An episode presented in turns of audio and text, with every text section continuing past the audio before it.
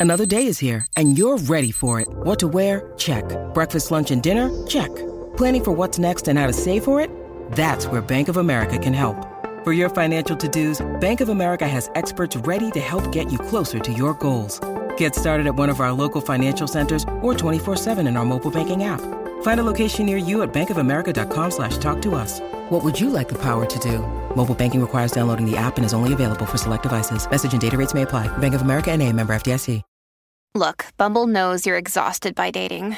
All the must not take yourself too seriously and 6-1 since that matters. And what do I even say other than hey? well, that's why they're introducing an all new Bumble with exciting features to make compatibility easier, starting the chat better, and dating safer. They've changed, so you don't have to. Download the new Bumble now.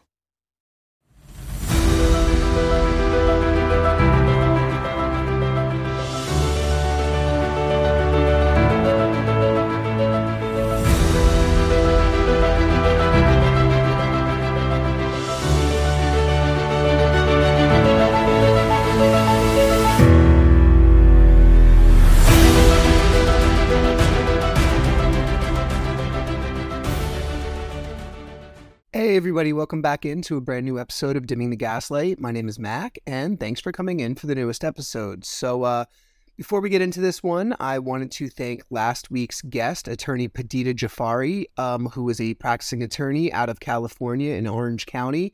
Um, Perdita was absolutely awesome, and you know, I got a lot of good um, responses from a lot of people that were actually very close to me, uh, saying like, "Wow, like this is what."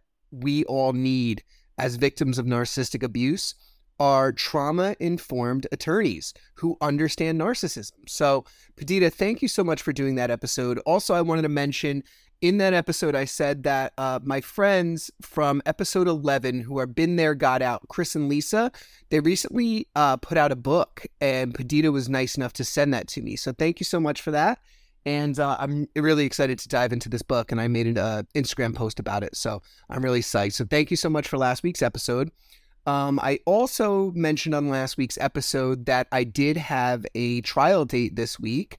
Um, and wouldn't you know it, really nothing happened again because um, we got to court and uh, there was another case that was you know, booked at the same time as mine and was at, the age of the case was actually one week longer than mine. I'm going on nine months of a temporary restraining order. I'm going on nine months of a temporary restraining order. And uh, yeah, nothing really, really happened. They heard that case before mine. Um, so some of, I guess, the highlights of the day is um, so Brittany pulled me outside and said that well, the judge is kind of fed up, right? He wants to do this case for a whole day, um, but the court system's just so backed up that he doesn't have a whole day to hear it. So he brought uh, my Nexus attorney and Brittany Parisi, my lawyer from Parisi Law Firm in New Jersey, into his chambers and spoke with them. And when Brittany came out, she said to me that, you know, the judge said, you know, perhaps we can come to a settlement. And I was like, I don't want to come to a settlement. I really don't. And basically, um, what my Nexus lawyer is proposing is for me to agree to what's called a best interest evaluation. And a best interest evaluation is lengthy, it's like a year long. And um, it's just basically about what's in the best interest of the kids. And Brittany's like, you know, you're going to have to do that anyway. And I was like, who's paying for it? Because it's like $15,000. And she's like, well, they said that uh, they know of a best interest evaluator that is like $3,500. I'm like, so we're going to let them choose the best interest evaluator? For what? What have I been convicted of? I'm not guilty of anything. So, you know, Brittany and I kind of butt heads a little bit about that because I'm like, I don't want to do this. And then also, they want me to get a psychiatric evaluation again which I already did that, you know, almost a year ago, um, because she still wants to claim that I'm crazy, and I haven't put it, been able to put on my case yet. Um, but I'll, I'll tell you what, guys, if we try this trial, it is a surefire win. And I basically told Brittany, I'm like, listen, if she wants to settle this, she doesn't need me to settle it. She can drop the restraining order on her own. She doesn't have to consult me about doing it.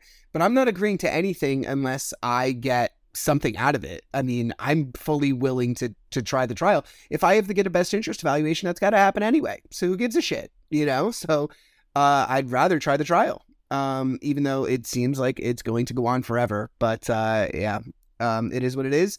Not much happened, unfortunately, but um, I planned on doing a recap episode of what happened, but nothing happened. You know uh, that was kind of the highlight of it. So um, yeah, I was I was disappointed and uh, frustrated and the whole thing. So um, instead, my decision is to put on another guest, and it's interesting because over a year ago, this guest and I have communicated, and unfortunately, where we weren't able to make an episode happen, you know, either I was busy or he had you know issues going on with him. Um, and I remember, I can't remember who the listener was, but somebody reached out to me and said, You really got to get in ch- touch with Jon. Uh, so I'm bringing Jon on this episode because, um, again, he's just, you know, part of the narcissistic community and he recently has revealed himself and broken his anonymity. And, um, you know, he and I have communicated on Instagram and I just know he's a super cool guy. Uh, so I really think you guys are going to like this episode and um, check it out. All right, everybody, welcome back into a brand new episode of Dimming the Gaslight. So, I have a guest with me today who I have been trying to do an episode with this guy for a really long time because, as a lot of my guests, I've been following this guy since day one. And he and I connected maybe over a year ago, and, you know, just our paths, we had a hard time crossing and stuff. But I recently saw him do another interview, and I was just blown away by some of his content. So I'm here with Jon McKenney. He is the person behind his username on screen name is Male Victims of Female Narcissists. Jon, say hi. How are you all doing today? What's up, my dude? I'm so glad that we finally have a chance yeah, to do me too. Thanks, Mac. I really appreciate you reaching back out and uh, really excited to be here. And uh, my apologies for not making it work a year ago. A little death in the family will put a wrench in. Oh, I'm I'm sorry to hear that, man. But it's all good. I'm glad to, that you're here now. It's all my bad. I, I Oh man. No, everybody has their lives, and I remember a year ago, I can't remember the name of the screen name, but there was some guy who was saying, "Jon helped me so much, and you really should connect with Jon." And you know, having just I listened to another interview that you did just recently with Been There, Got Out, who are good friends of mine, and I was just blown away by your story and your ability to tell it. So, um, I wanted to have you come on this podcast. I mean, you know, your your username is male victims of female narcissists, but you are not dedicated to just the male angle. You support everybody. So I want to know a little bit about how you got into this role, how you got into this influencer role, and where it all started for you. Yeah. So, uh, so like a lot of the people who have kind of sought me out, they, uh, I found out the hard way, like everybody else did. I, I got, I got the education from being in the relationship for so very many years. Mm-hmm. Um, I was married to a, uh, a covert narcissist for 27 years. Mm. Um, so it was, uh, it took me forever to figure out what was going on. And, and dear God, if it weren't for the internet and a random paste on, uh, post on Facebook, I would still be completely in the dark. And I mean, What did that post say? Do you remember? it was actually a, uh, it was a post of an article by Shahiba Ar- Arabi, if I'm pronouncing her name Yeah, I love that. I love her. Yeah. her on uh, Facebook, or I'm sorry, on Instagram, and uh, and it was Shahida. That was her name, Shahida Mhm. Rabi. I know who you're talking about. and it was 20, uh, 20 signs of uh, that you that you may be involved with a narcissist, uh, psychopath, or a sociopath. And I read through it, and um, and mind you, I, I'd given my situation a ton of thought, and uh, and and had just decades of journals of working with her and conversations in her cycle of denial. And I saw this, and I went, "Oh my God, there's a name for it." Bro, you sound like me on the podcast in this early days with what? name for all this shit. is there's i mean and she was like uh, like i get story story you know going number one story two story three story she was like 17 or 18 at the 20 Damn.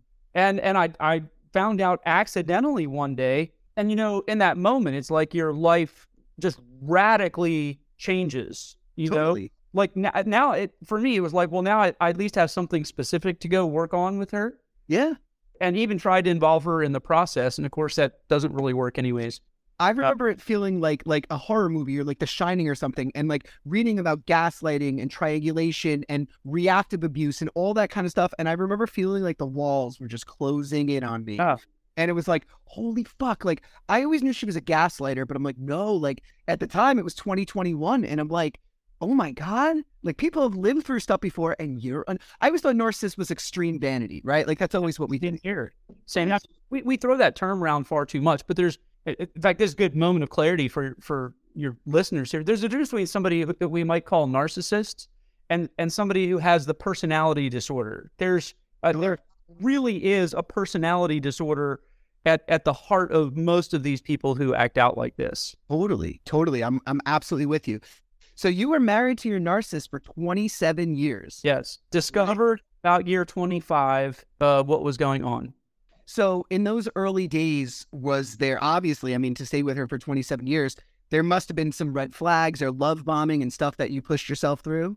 Oh yeah. Uh, the I, I had the discard at three months in. Oh my God. Yeah, it's really really nice. and and kept pressing her. I'm like, where are you emotionally? And and she just would never answer. She she wouldn't respond. And and and ultimately, what I got for the first seven years of of my marriage, where it's all your fault. And if, if you do this and you do this, then I'll be emotionally engaged. And it, that equation just never worked. Mm-hmm after about seven years in, I'm just like, F it. I, I'm that I'm done done playing that game. I'm not doing that anymore. It's not love anyways. Love is is different from an equation. Maybe mm-hmm. conditional something, but it's it's not even conditional love. I'm out with that. So I'm just going to reject that from here on out. Marriage continued to get really heated. I'd figured out this cycle of denial in her, uh, you know, from from doing something ridiculous to complete denial to having to battle her to get her to see or look at it to finally giving some ownership to it, which, which I realized later was never really ownership, anyways. It was just her ending the conversation. And then her going stonewalling, stonewalling. Yeah. And then her right, going right back to the denial again and having to go around this cycle over and over and over again. Yeah. And, and the relationship got more and more heated. If you have, in my experience, if you have a conversation with a narcissist about their, and I mean just calm, quiet. Hey, why did you kind of do this? With minus the reactive abuse, which we we all often have with narcissists, right? Right. Well, you you know you're too angry with me. Well, if you if you approach her quietly, you get ignored. Right. You know. So right. my I used to say, you know, it takes an explosion to get your attention and to thank you. Holy shit, dude, you're in my head right now. Yeah. yeah. So I mean, that's we lived for decades. You know, we had we had kids along the way. I've got four kids as well. Eeny, meeny, miny, and ain't no mo.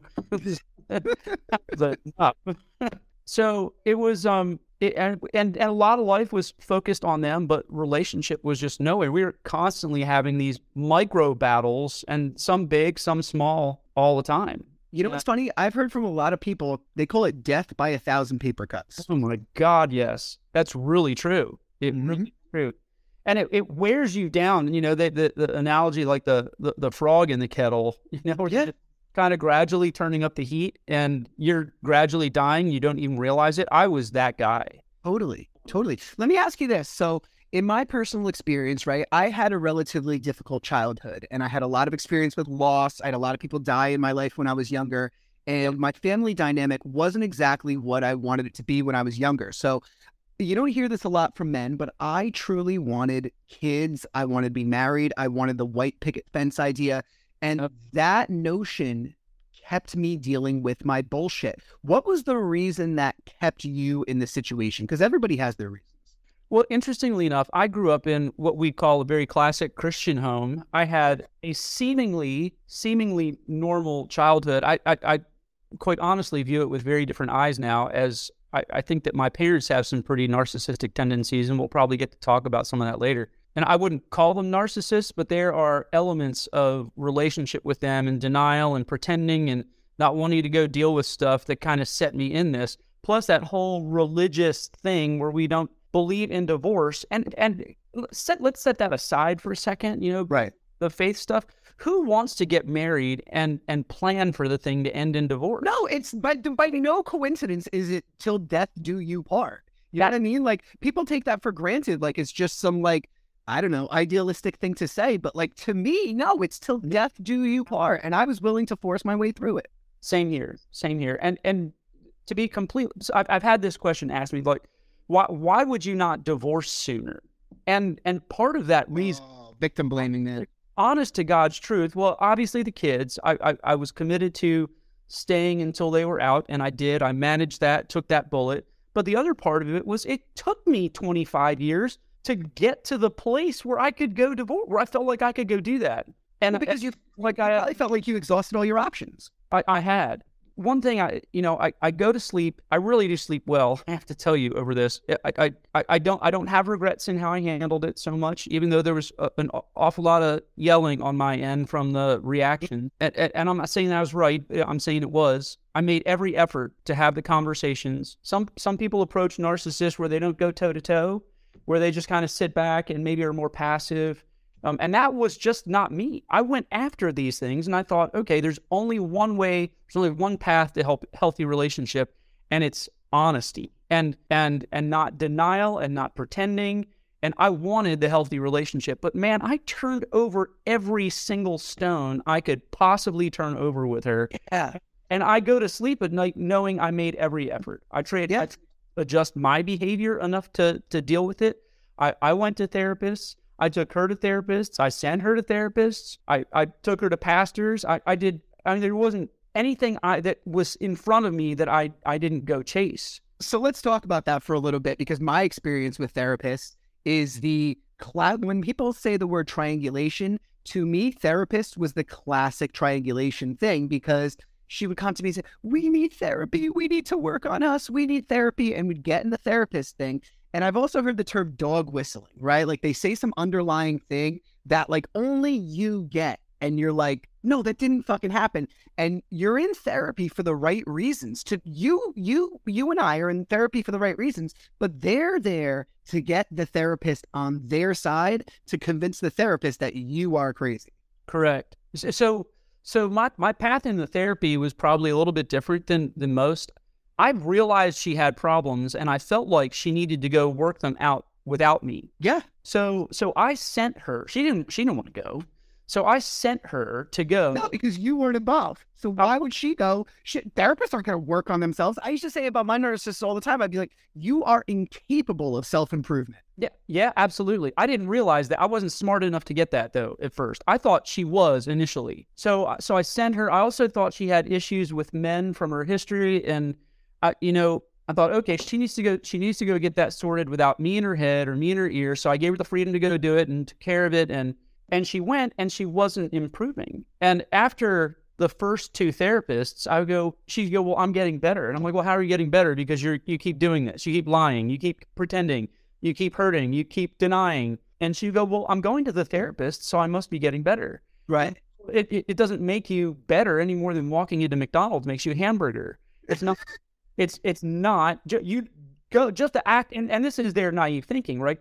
I'm going, so I'm better. Right. So, it's very superficial. It's it it's look, I I put my foot in in the water, so now I know how to swim. You know what I mean? Like it's very superficial. It's very like and then they turn it around on you and go, "Why aren't you giving me the credit? Why aren't you giving me the credit for because you didn't do anything?" Yeah, absolutely. And and interestingly enough, I got to the place. I mean, we had a ton of money going out the window too, where she'd gone to this one therapist that had that she had some rapport with. And we'd had this this knockdown drag out fight on one of our date nights, which I litigiously did with her every Thursday night because I wanted intimacy and not just kids in my ears. I, I, I felt like we needed that.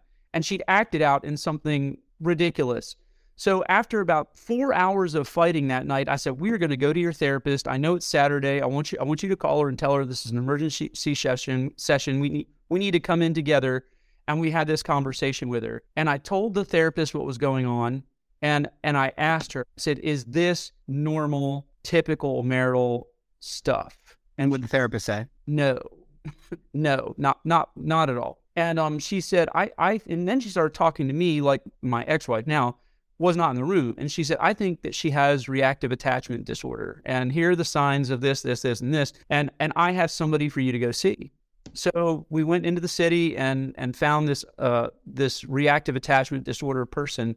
And I'll never forget her response after kind of evaluating us. Um, she said, "I don't, I don't think she has reactive attachment disorder, but what she she said, I do think she said I've seen the personality type before. And mind you, this is early 2000s. Internet isn't everywhere. You can't find out about narcissism on every at every left corner, you know. And she says, the kind of person you married is somebody who just goes their own way and where it, life intersects them and they should bend, they don't. They're just going their own way. And she's, Ah, they are horrific, horrific marriage partners. And I don't know how you're going to go do this. She said, You're already angry. And I'm concerned for you that you're too far gone.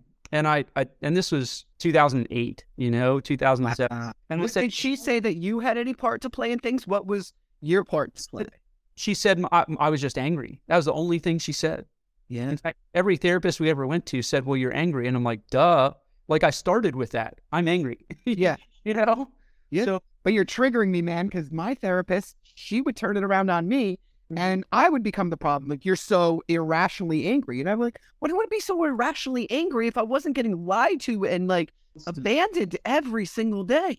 constantly. That yeah. So she she kicked us out. I mean, she said basically, you know, I I, I don't have what you need, but she she she basically described a narcissist without necessarily using the term, and I didn't realize it at the time. In fact, she said she said I've seen the personality. The people are excruciating to live with. I don't have a name for it, but that's that's where you're at. And um and like you, my you know, I, I chased down a couple of others. Um, there was a point in time where I and she spent years in therapy, man. I mean, years and th- probably thousands of dollars. thousands of dollars, no progress whatsoever, and and she was dumb or smart enough, I don't I don't know which, to occasionally give me a piece of the truth, and I, I would say to her, I go, "Are you? I know you're seeing this therapist, but are you telling them the truth? Are you being honest with them? Because if you're not being honest with them." This is a waste. And she goes, Well, not really. I'm just kind of telling them what they want to hear so there's so they think there's nothing wrong with me. She admitted to that. She talked to that. Admitted to that. Ew, that's disgusting. I mean, it- occasionally I get I get nuggets like that. So from there on, I'm like, okay, we're we have to go see a therapist together because the truth has to be in the room. And I, I you want to know what, Jon? As you're saying this, I all I hear from this man is you saying, "I wanted to work on this. I But- want this. I want this marriage to survive. I want it to be you and us. I want this to work." Yep. I, I, I, my best friend uh, was a licensed clinical therapist, and he'd tell you, um, I've never in my life seen somebody w- work so hard at trying to rescue a marriage. You know, outside perspective and years, decades with me. You know, um, so uh, like you, my next therapist, who which was the marriage counsel, the mar- the marriage therapist who Yeah. specializes in narcissistic abuse. She Mhm. specializes in it because she's a narcissist herself Yeah. gaslighted from the first session, gaslighted me from the first session on when I would tell her that I was acting out because and and, and angry because I, I was pathologically lied to. She would go, I want you to go get in your car out from and I want you to just scream at the top of your lungs. Like like that was a solution. And Yeah. I I my I, I'll never forget this was the the last session. I'd said to her, I think you have absolutely no compassion for me whatsoever. She goes, Yep, none. That's whatever. And I'm like, wow. You know what's funny? I so my my therapist and I've shared this story on the podcast. my therapist was like you, a very devout Christian, and uh, so I remember her, you know, very coming from like the peace type thing. And one of the things she told me is she said, "Why don't you guys act more like Chip and Joanna Gaines, you know, from like the home renovation shows?" And I looked at her and I go, "You know that show's scripted, right? Like they write that show, they write those characters." I'm like, "You, they're not that perfect to be on the scene." She goes, "But they're so funny, and like you should be more like them." And I'm like, "Lady, you're fucking crazy." Like, what is that? Like, you've never, like, you, right? You've never sat behind your steering wheel and screamed your fucking head off in agony. Like, that's supposed to heal you right on the spot. Yeah, and for for heaven's sake, they could live in different houses for all we know. But I should be more like them, right? Oh, thank God. Maybe I am now. Yeah. So so I got to I got to the place where maybe about ten years or so in, there was kind of a turning point for me. Um, first one was where she she in a, in a rare moment of honesty um, admitted that she was emotionally obsessed with an ex boyfriend. Oh my God. After how many years were you married? Ten. Holy Uh, fuck. Wait a minute, ninety. Uh, it's fifteen. 15. Were they still in communication? Uh, we'd actually moved to an area where he he had lived, so I don't know quite honestly whether they were in communication or not. She swears no, but um, after telling me so, and me saying, you know what, this is, and she said I hadn't seen him, and but I'm emotionally obsessed, and then I, I was like, this is something we can work through, blip on the radar screen. Three days later, I asked her about it, providing a little accountability. How are you doing with this? We had a, a hard conversation. I appreciated the honesty. Um, how are you doing with the obsession with the ex boyfriend? She goes, I don't know what you're talking about. Wow, bro. You have my heart like palpitating right now because it's kind of like, listen, everybody remembers their first childhood puppy love from teenagerness. But when they you're married for 15 Uh, years, you yeah. haven't seen the guy. I mean, Jon, I'm sorry, that seems a little dicey to me. Was there any evidence of cheating or anything like that? I didn't find anything, but I admittedly, I, I took her word for it and didn't look hard either because I was that kind of naive, trusting person. Yeah, mine was home a lot. But like all, all my surrounding circle all tells me that they think that she was cheating, and I don't put it past her. But I know that she was home a lot, and it I don't know. It's this weird thing, but I never found any real true evidence of it either. Yeah she, I mean, she, was- she, the kids were all in school, so she could have done whatever. She wasn't working at the time, and she had she had a lot of time on her own. Um, that maybe two years after that event. Oh, I should say this too. So I, I, I, I challenged her on the, you know, I, I, we had this conversation two days ago. And now you're telling me it didn't happen, and and after another fight, I said I'm going to set this aside for a little bit, a little bit, but we will get back to this. Yeah, hell yeah, man. Three days later, same situation. Tell me how you're doing with this. And she growled at me like,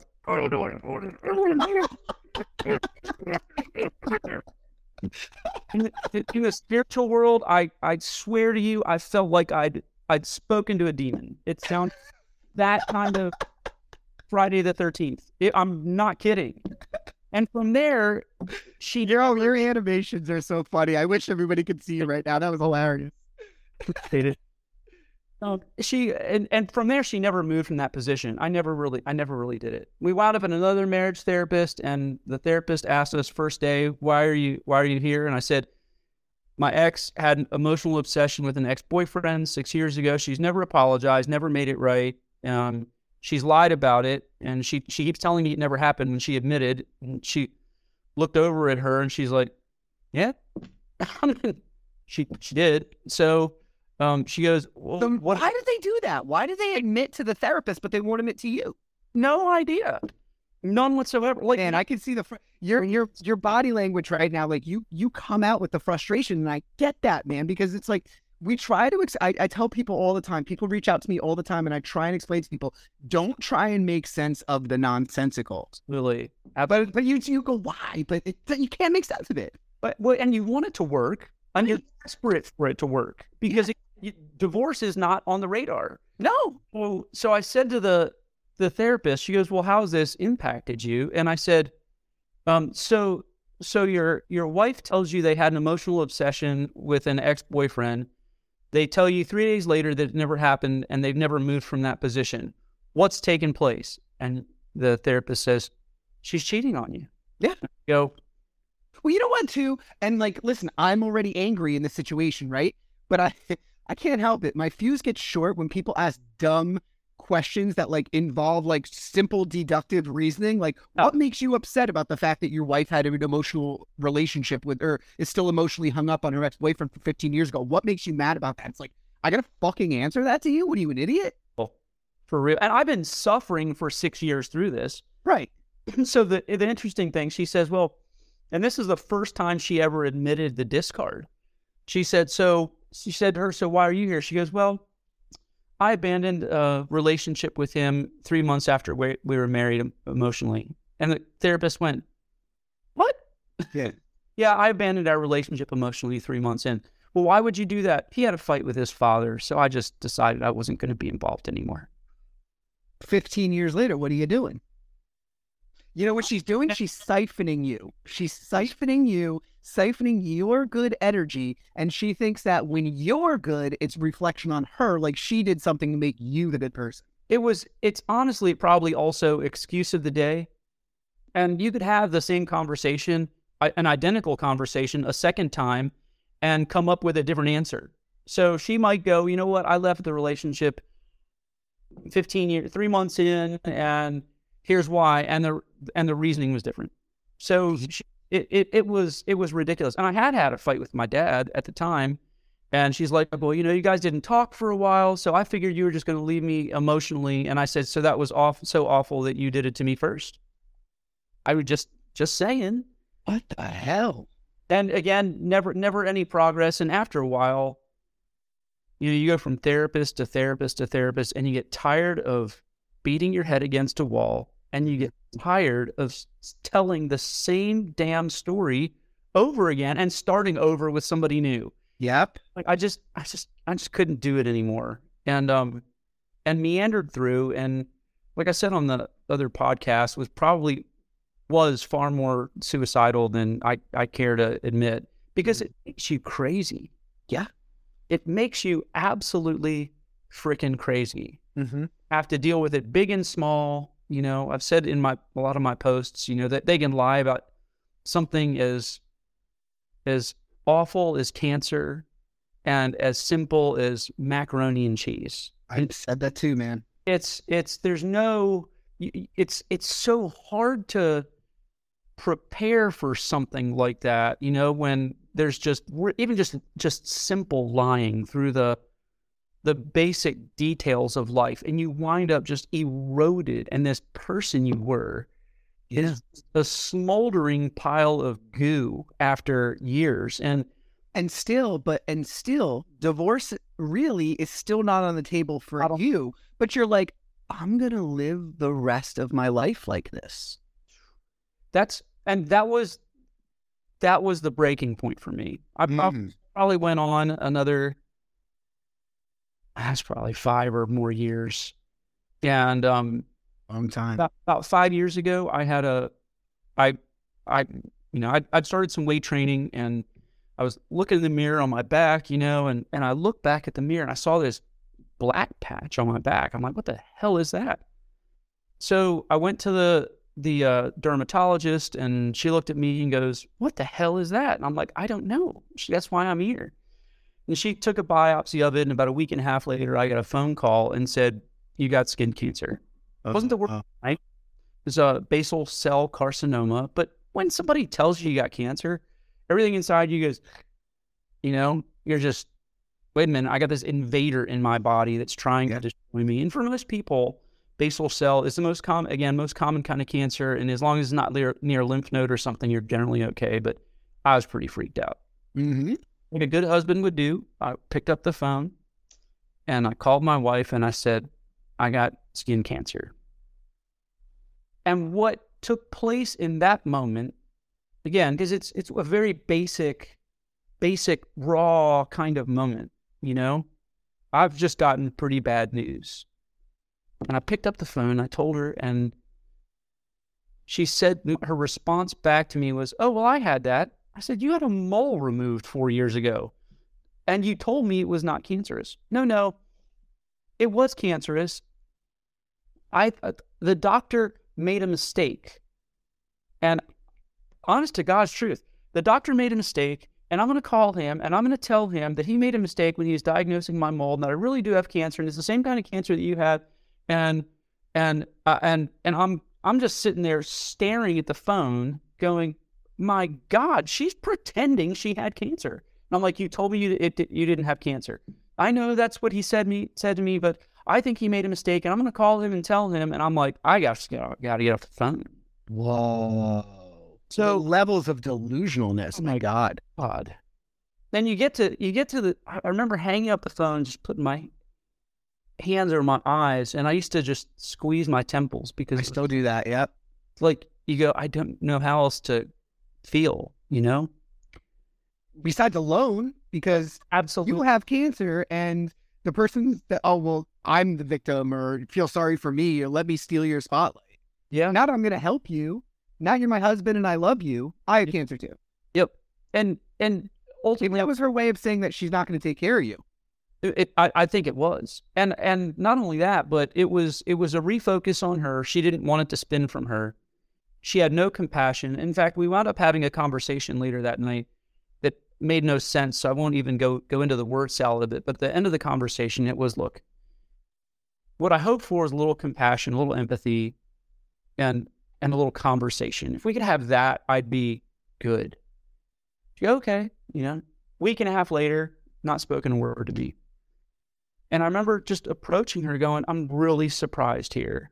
You know, you've not said a word. To, I've got skin cancer on my back and you've not said a word to me about it. And her response to that was something you, you can't, there's something, like, the word is unfucked, right? I can't, you know, once you say, once you fuck it, you can't unfuck that. you go back, right? So, so she said to me, she goes, Well, you don't understand. She said, I'm not worried about it, so I don't feel the need to talk about it.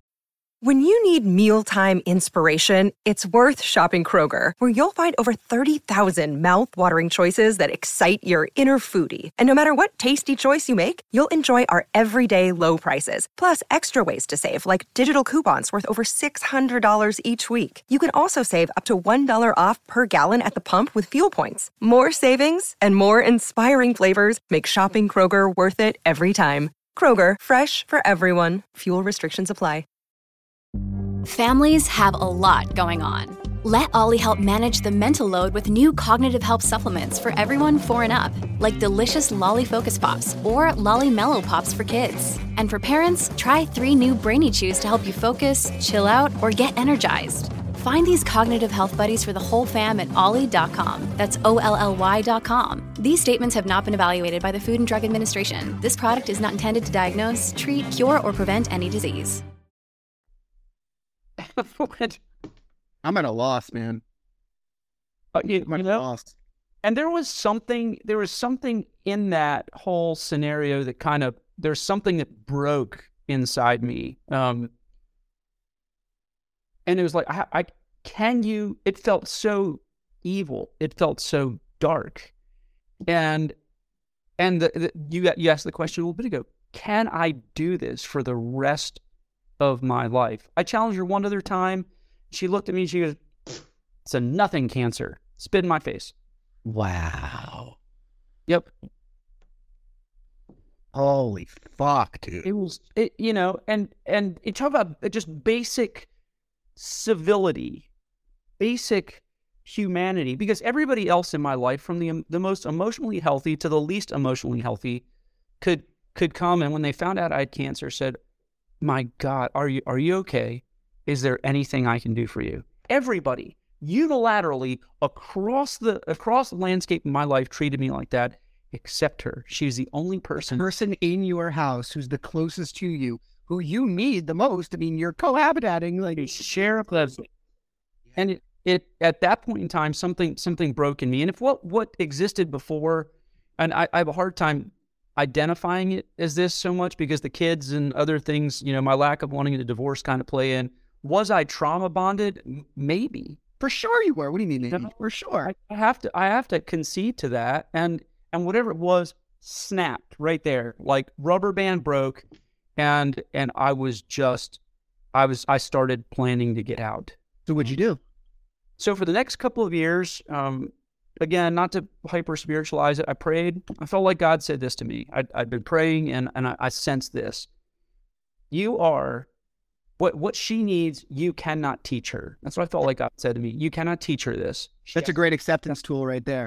she has to figure this out on her own and and you are to let go completely just release it. Don't challenge don't have the conversations and ultimately it wound up being gray rock as much as i could possibly be for the next two years. Was that hard for you to not show emotion? excruciatingly difficult.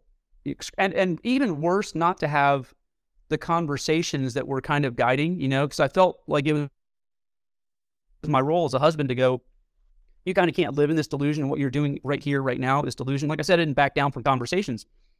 By this time i was seeing a therapist and um and she challenged me one day right at the same time. She goes you know you're having these conversations they're excruciatingly vi- violent verbally right? There it's it is reactive abuse. She's in in denial mode and there it's just this constant this. And she said to me i have a question for you.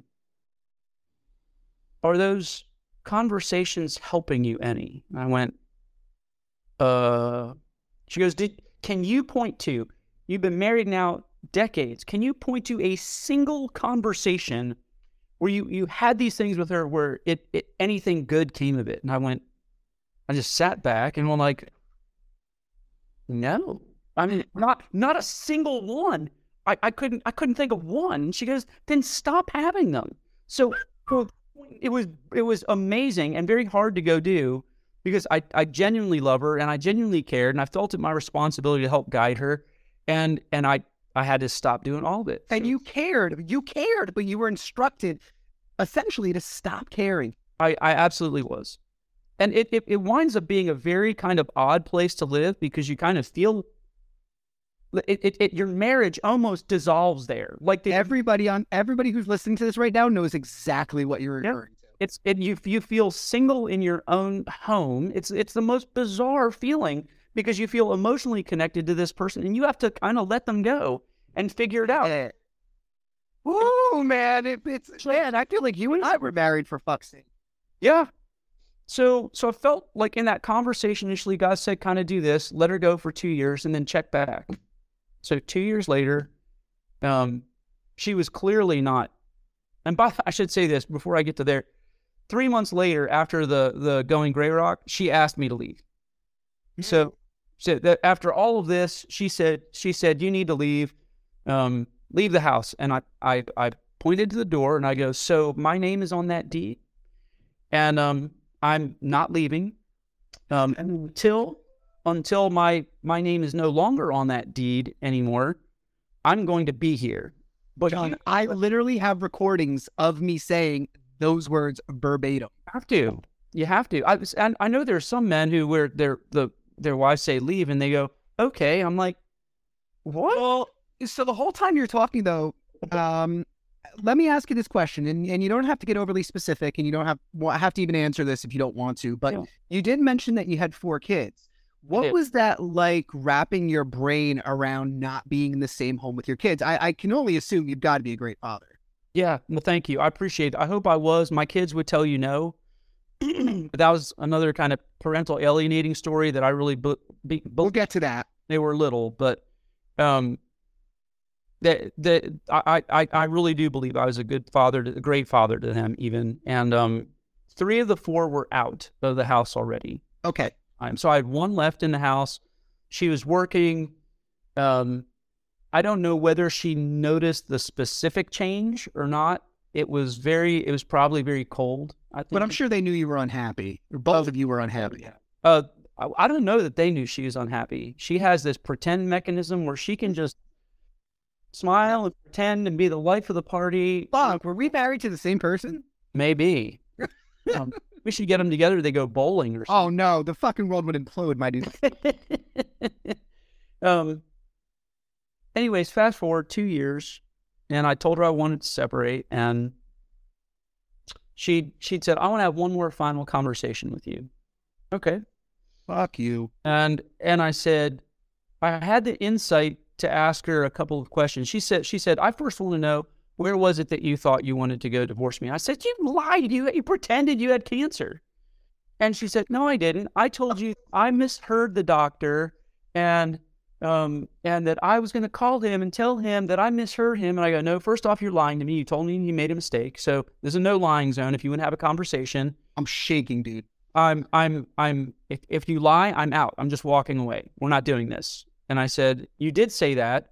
I said, Do you remember spitting in my face, telling me it was nothing cancer? No. I go, Well, how convenient is that? I said, I'm sorry. There's something so dark about somebody who who does these kinds of things. I can't attach to that anymore. It's not who I am. So if that's who you're going to be, that's not me. And our, our paths need to, to part. Oh, okay. So I said, So I have a question for you. Actually, two. First one is this. Um, if I come back to you and and Mac, you got to know I desperately wanted to go back. If she'd said, "Look, mm-hmm.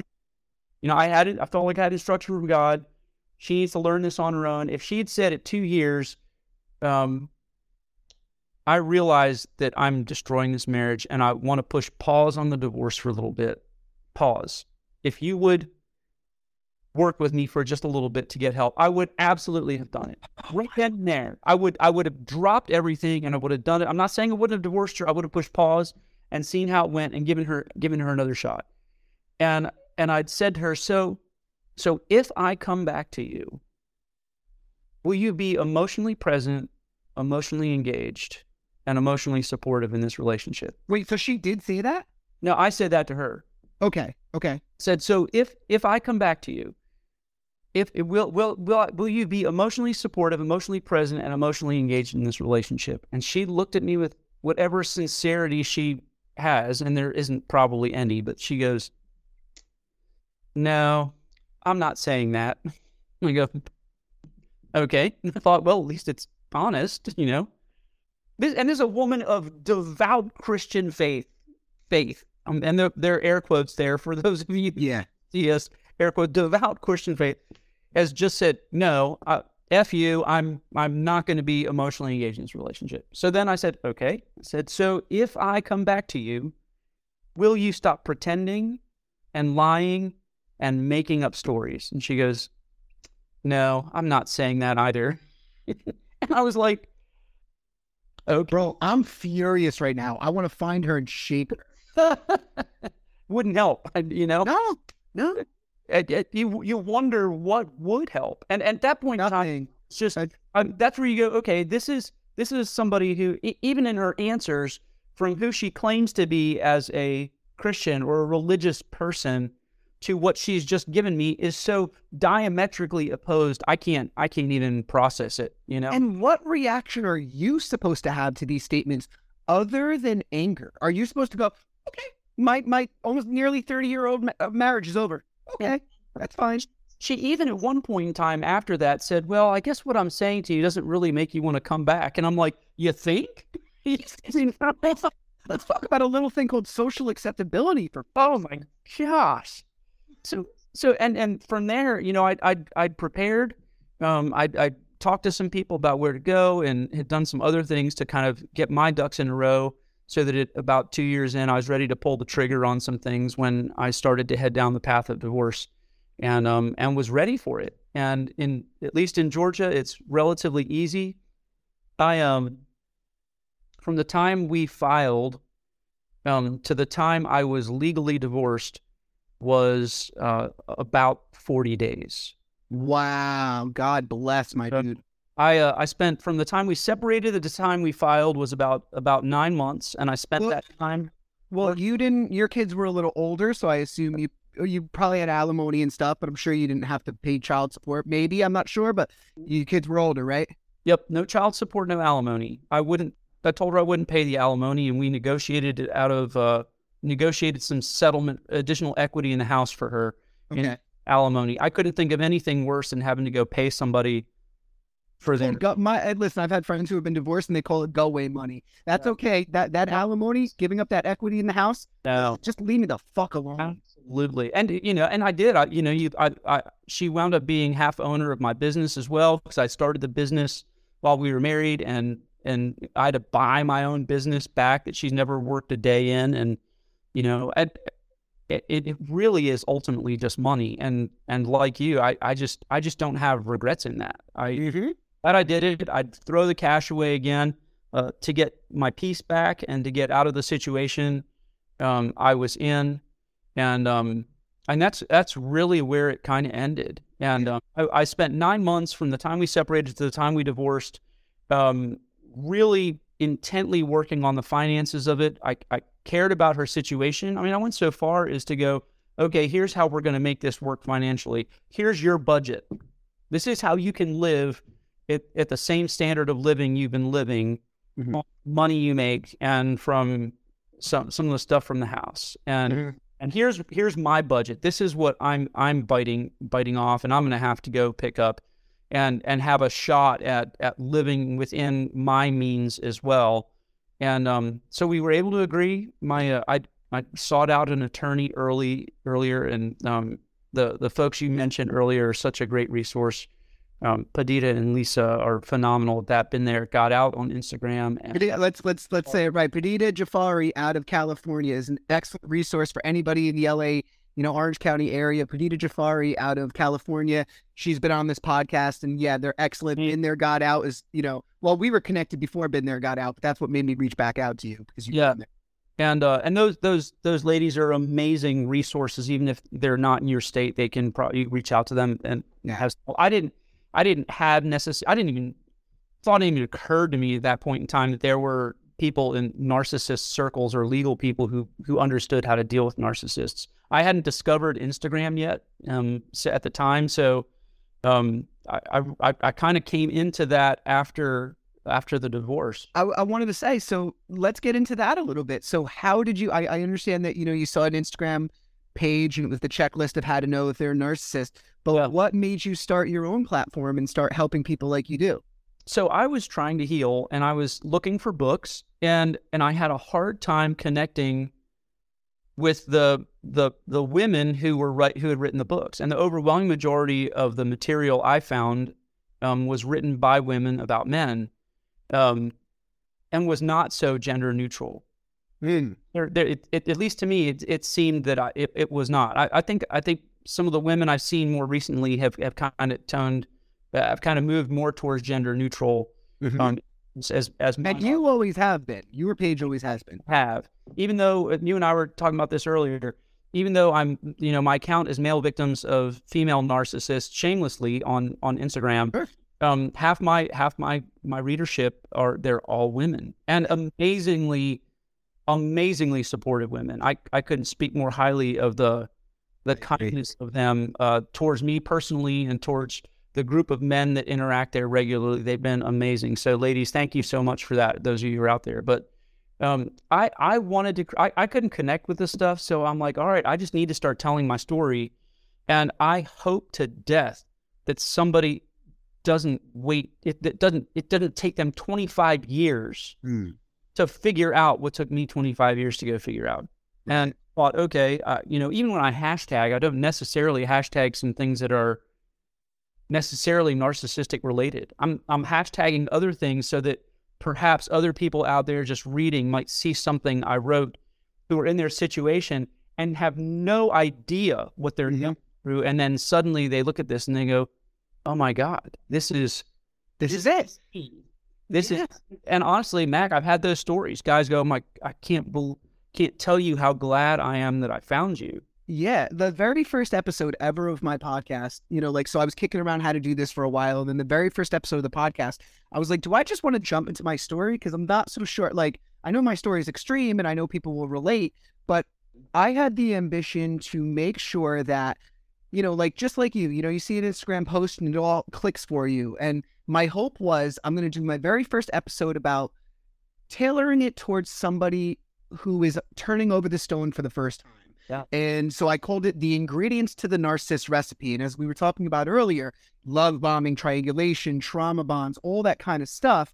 And like, no, man, there's a word for all this stuff. And, you know, it's still like, it's great. Every single day I, I look at my statistics and I see like, hey, five, six, seven, ten people have found your podcast today yeah. and have introduced it every day. And I'm like, fuck, this is so cool. This is what I set out to do. Yeah, so I love the fact that you said that.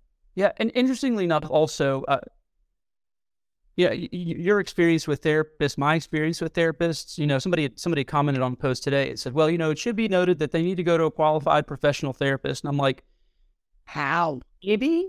Yeah, yeah. Oh, I mean, I have I have therapists. The last two therapists I personally saw were wonderful at helping me heal personally. One was help male victims personally, and another one um, was somebody I just connected more and understood narcissists and, and, has been able to heal. And by the way, I'm still seeing her from mm-hmm. time to time as well because it keeps me healthy.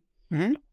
But by and large, the psycho- psychological community for me and for our relationship was a big fat zero. Right. In fact, some of the therapists are hurtful. Right. So so so here I am, and you know, thinking other there have to be other guys out there who who experience this the way I do. Um, guys don't like the idea of they they don't like the word victim, like the word abuse, and they they sure as hell don't want to be abused by a woman. Right. It it emasculates them. So so the fact that they're even abused is is outside perhaps their their their thinking um, there's a, a, there's a lady on Instagram I'd mentioned um, in one of the other podcasts, and I can't remember her name. I got to go back and find it in my chats, but she was excuse me, she's doing a research paper on how men process abuse and and the words they use, and actually wanted to come up with a, a hotline where men could talk. And she was she was trying to help me discover or, or, trying to help discover what words men use. And the best thing she could um, come up with was like unreasonable cruelty or unjust, undeserved cruelty. So one of one of my listeners commented because I made a post about reactive abuse, and one of my listeners said, "Can we stop calling it abuse because obviously that's a triggering word for the person yeah. who experienced the, the abuse." And the the listener suggested, "Could we just say reactive?" Oh no, shit, I'm butchering it. Uh, reactive action or shit. Now I'm butchering it, but it was something they took out the word yeah. abuse, and it was great. And it was like, yeah, I've I've struggled with the word reactive abuse because I can testify to that. Like, was I an angel in my marriage? Certainly not. Did I cuss and scream and I never hit her, never yeah. threw things? But like, was I out of line? Yes, I will put my hand on a Bible. I'll swear my kid says, sure, I was out of line. But I was not the abuser. I was the one taking right. the abuse and reacting to the abuse. Correct. And the question is, how long you get hit with a hammer emotionally and not not cry foul? Right. That's just, just not that's just not realistic. And in, in, if, if this were the physical world, it's not it's not realistic either. And and the the therapy world, in my estimation, particularly where it comes to marriage counseling, operates under this premise: it takes two to tango. Yeah, fuck that. I'm sorry, where where narcissists are concerned, that is not the truth. Not the truth. That's like that's like somebody running a red light and and Thank and you. saying it's your fault you got hit because you happened to be in the intersection, even though you had the right of way. Wow, that's, Jon. That's not it. These these these thoughts don't work in the physical world. They also don't work in the emotional world. And and just because you happen to marry somebody who's an abuser, who is emotionally abusive, does not mean that it took two of you to tango. And they're trying to constantly blame you, which makes it worse. I and know. and and the and the the the the psychological community outside of those who have been specially trained to kind of identify this and maybe there are more and maybe there are not i i i, I don't know but I, I i i don't know that that certainly taking a narcissist to a therapist if you could get them to go by the way is ever going to help a relationship i don't know of one that's kind of pulled out of where they are so the question is where do you heal and and for me personally um, getting on instagram and starting to do this opened me up yeah. to a community of people um, who are all about healing and and can help you discover what's happened to you, people who I, who you can identify with. You're going, man, this is mind blowing because you and I've been through this. There's yeah. quality in that. And remember, and remember how alone you felt when you were in it. Like no one in yes. the world understands me. Yeah. I remember I, I've said this so many times in the podcast. You stare at the ceiling, looking at the ceiling in your bed, 3 a.m. She's got her back to you, couldn't give a shit that you're upset, and you're just going, what do I do? What does this person have?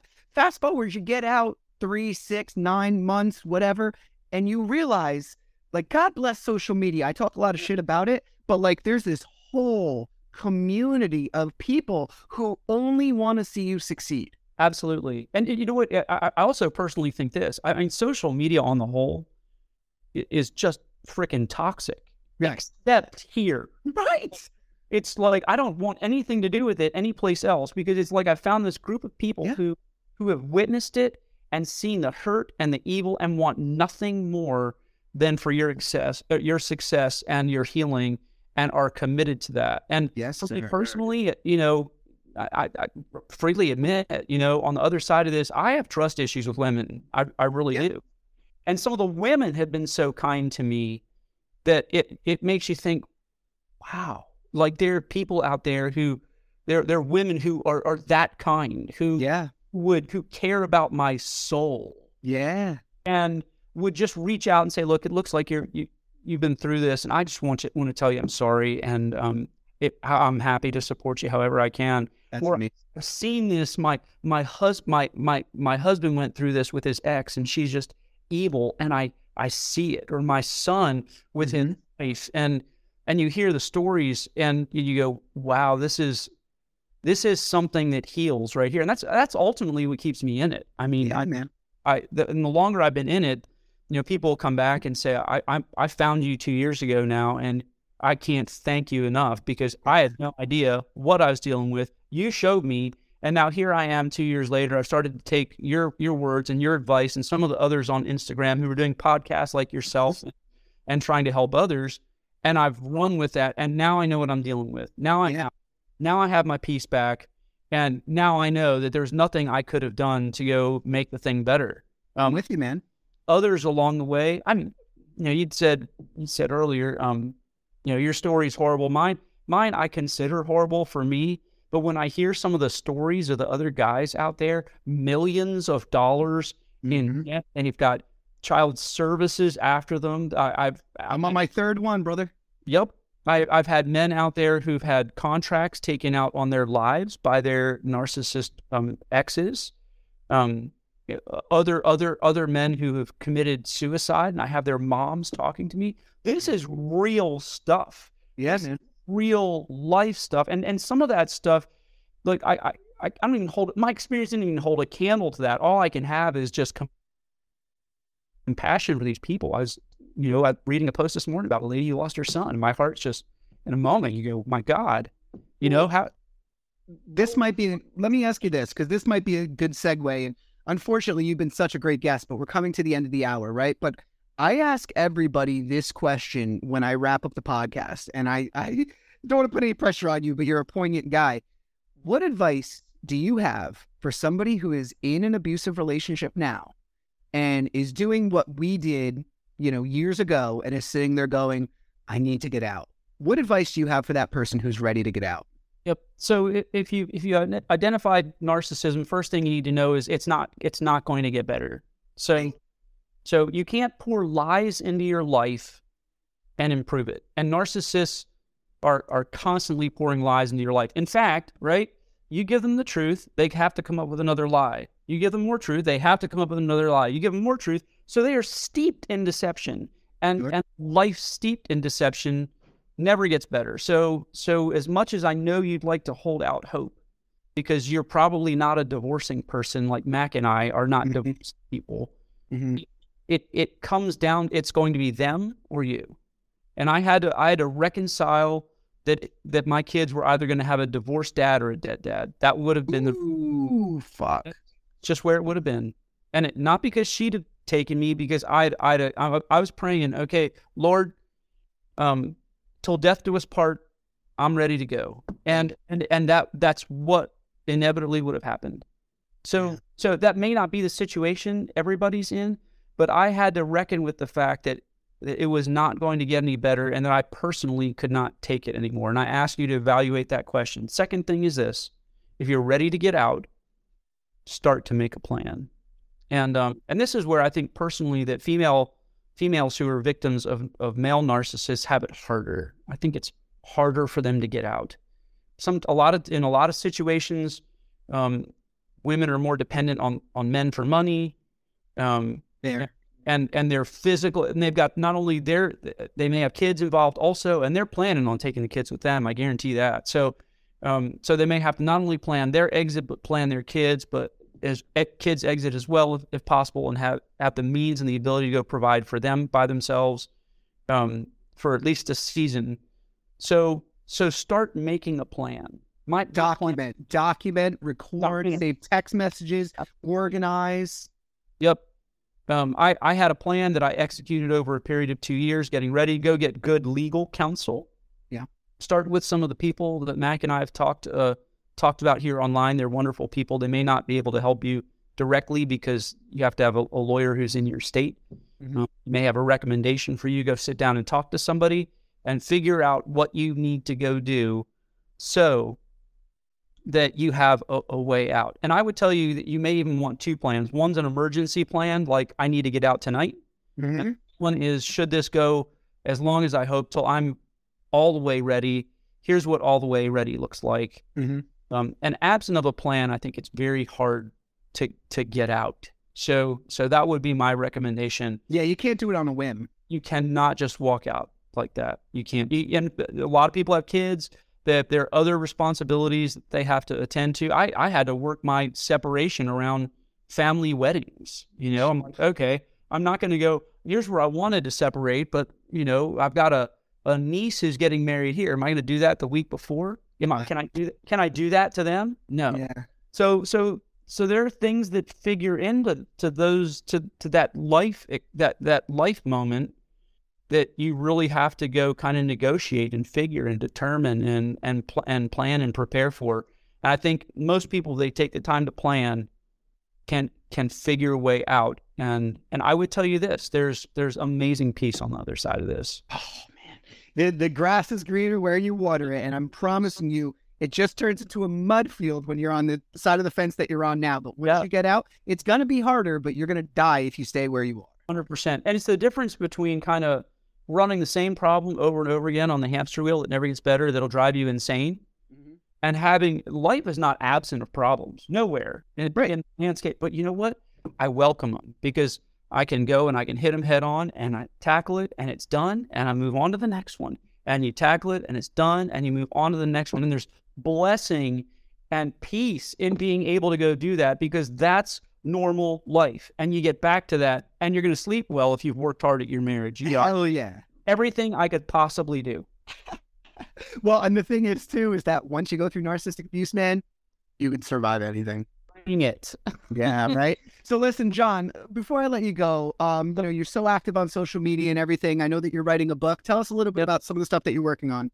Yeah, I'm working on a book that'll that'll kind of dis- I call it a like a, a, a teaching novel where it'll it'll talk about my experience and and and hopefully there'll be a lot of men that connect with it. It'll talk about what I saw. It'll talk also a little bit about how uh, men approach this with with women who are uh, narcissistic abusers a little bit differently than perhaps women do with men. Um, it'll give them even a, a also for people who are who are in perhaps a Christian or religious framework and they don't know how to kind of go about this. They they may find some insight in it as well. It's raw honesty, and um, I hope you enjoy it. Title is still working, um, but uh, we'll uh, we'll have that out probably by the end of the summer. I'm I'm doing the editing right now, but pretty about that. People can find me on the web at, at male victims of female on Instagram at the same uh, male male victims of female I try to respond personally to everybody I can who hits me up as, as long as there are hours in the day to go do it. Yeah. Um, there are further questions, I certainly open myself to that and uh, feel free to reach out. And Mac, thank you for uh, thank you, brother, for for I mean, just as I've picked up a torch, you've picked up picked one up too, and I can't thank you enough for for uh, doing that and for speaking this stuff. Thank you, man. Give me a virtual uh, fist pound, brother. I appreciate you. Well, Jon, thank you so much. You've been an absolutely amazing guest. I'm glad we got to be able to do this. Thanks, man. All right, man. Until next time, everybody.